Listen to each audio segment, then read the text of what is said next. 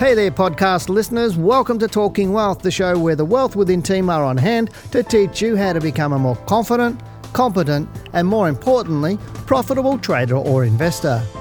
Wealth Within was voted number three for stock market podcast globally in 2018, so I hope you enjoy listening. We cover topics from trading to investing, as well as wealth creation to ensure you can achieve your financial goals. Because, as we always say, lifestyle matters. As a global leader in stock market education, you can fast track your journey towards financial freedom by studying with Wealth Within. If you'd like more information about our government accredited courses or to listen to more Talking Wealth podcasts, head over to wealthwithin.com.au and click on the Talking Wealth podcast under the Learning Centre. Please note that the information in this podcast should not be considered personal financial advice. Hello and welcome to Talking Wealth. I'm Dale Gillham, the Chief Analyst here at Wealth Within, and welcome back to part two of my um, portfolio podcast. Now, as I said, um, I'm on the road at the moment, seeing staff, etc. I'm on a driving tour to catch up with lots of staff because of this whole COVID 19 isolation. I can't have all my staff in one area and, and plan out, and we're now at the end of the financial year, so I'm staying in a few B&Bs and hotels and trying to spread the love, as they say. And I hopefully enjoyed part one where we talked about specific risk and market risk. We talked a bit about um, the two uh, critical areas of portfolio construction and those um, being managing risk and now we're going to get more, a little bit more into money management and um, that sort of area. Now, hopefully, as I said, you enjoyed the first part of it, but I really am finding nowadays that people are just really um, doing their portfolio construction like shooting a shotgun into the wind or, you know, throwing something, you know, a whole lot of feathers around and hopefully something sticks or catches. Uh, and that's how a lot of people are actually doing their portfolio construction. But we've also seen a huge growth in people setting up self managed super funds over the last sort of decade. You know, um, after the GFC. Before the GFC, we did have a lot of people, but after the GFC, people said, well, if I'm going to lose money, then I might as well be blamed for it. So I'm going to set up a self managed super fund and um, you know, put all my money into my stocks and manage it all myself. But a lot of people realised they didn't have the knowledge, and so uh, we had this big boom in this area. Then it flatlined, and then it um, people started getting back out of them again, and now we're getting more people getting back into them again. Um, Self managed super funds are a fantastic way for you to manage your own super fund. I really do think so. But my condition is you educate yourself. It's not about doing the same things you did with everything you were doing prior to it. If you're not prepared to educate yourself on the investing side of it and how to invest properly with it, then you shouldn't have one. Um, and I found people were just trying to buy property with it, and that's also an issue, just trying to buy property, and that was a big boom for a few years. But you do need to balance out your self-managed super fund portfolio if you do have some property, and you need to have a lot of shares in it as well to balance things out. Basically, on what I'm talking about here is market risk, specific risk.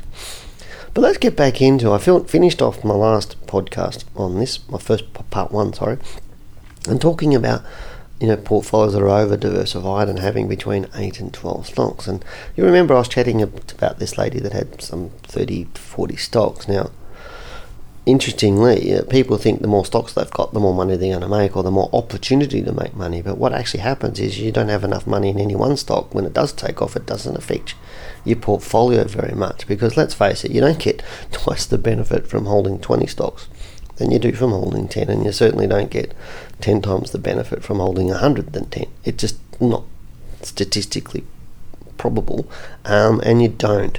Now, given this, it seems unrealistic to justify what anyone would put in all the time the effort to analyze and find stocks when the diversification benefit is so small and you're not going to make more money because the more stocks you hold the more you're going to be mediocre in your return the more you'll average the index and that's where I talked about on my first part, saying roughly the top 20 stocks are roughly around about half of the All Ordinaries Index.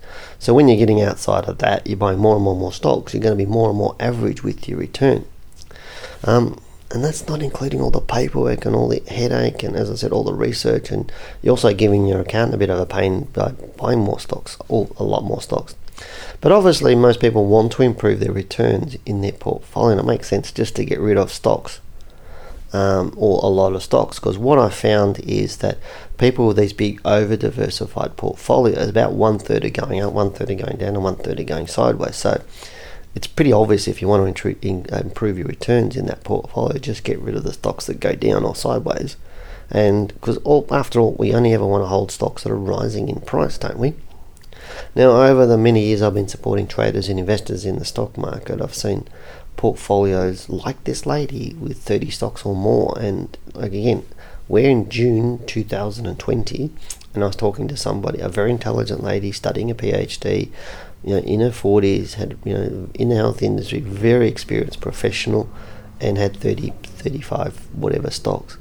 So it's still going on. This was going on 20 years ago, people having big portfolios, and all the advent of technology hasn't changed this.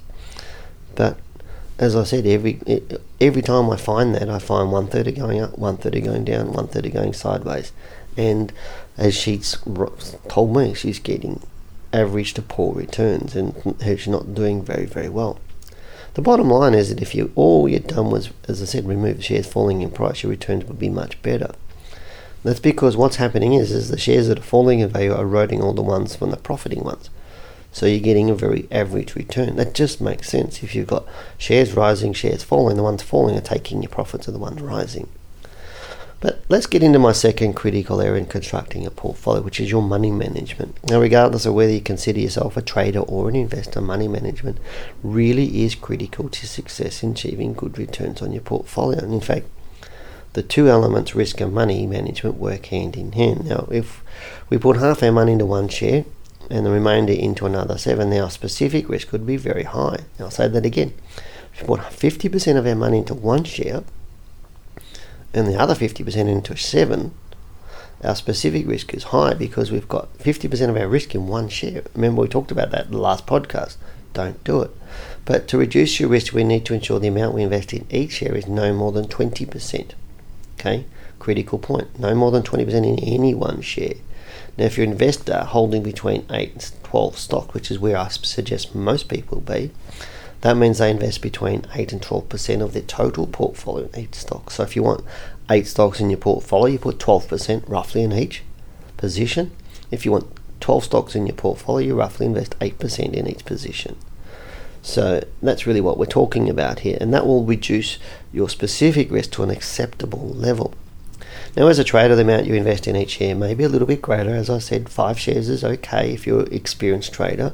Although, again, you should never invest more than 20% in any one share of your total capital in any one share. So now you've got the basic framework in how to construct a portfolio. Let's have a look to select stocks that you should place in your portfolio that'll give you a high chance of being consistently profitable. Now, the list of shares for your portfolio that you select will depend on the time you have available, your resources, and the goal of your portfolio. You need to be congruent with you, not just selecting anything out there. And this was another challenge this lady was having. She was just selecting stocks that she thought might be okay, but there are specific stocks you should have for specific types of portfolio, whether it's a super fund or a blue chip or a long term growth, short term. There are different stocks you should be looking at. That said, the vast majority of Australians I recommend not straying or getting outside those top 150 stocks on the Australian market for the following reasons because they're highly liquid, they're profitable, they're the best managers or they're best um, CEOs in Australia. They produce um, their stocks are heavily bought, bought by institutions. They pay good dividend yields. They're reliable in terms of the information and what you need to get from them. Uh, and the chances of any of those companies going broke is very, very small and over a 10 year period, generally these stocks will produce good returns. If you want to buy cheap stocks and you want to go under a dollar, some of those companies will go broke. You'll pull your hair out um, investing in some of those. So just stay with good stocks. But unfortunately, many newcomers to the stock market mistakenly, like this lady, believe that investing in blue chip stocks is too expensive and that buying cheap stocks really is the best method for achieving higher returns. But if you've been watching my YouTube channel and watching the live show, you'll understand that investing all that belief costs people money because it, it, hinders their ability to generate profits because they're investing, they're doing what I call the buy and pray method. And when I said that to this lady, um, her eyes lit up and she goes, Yeah, that's probably much, pretty much what I'm doing. I'm just buying stuff that I hope that's going to go up. Um, so, in other words, you're speculating that a cheap stock will outperform big blue chip stocks. And while it does happen on occasions, it's a very, very hit and miss game. And what happens is the opposite becomes true most of the time.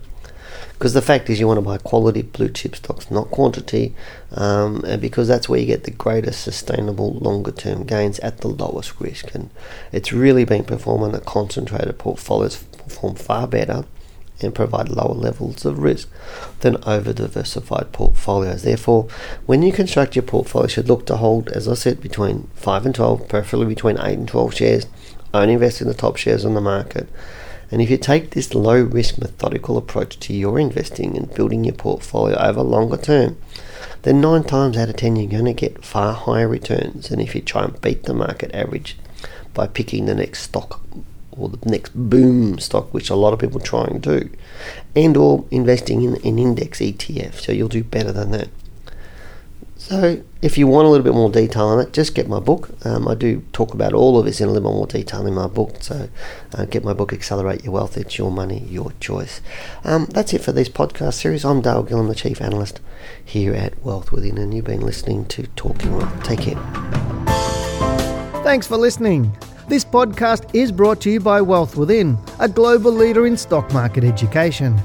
For more information on our courses or to listen to more Talking Wealth podcasts, head over to wealthwithin.com.au and click on the Talking Wealth podcast under the Learning Centre.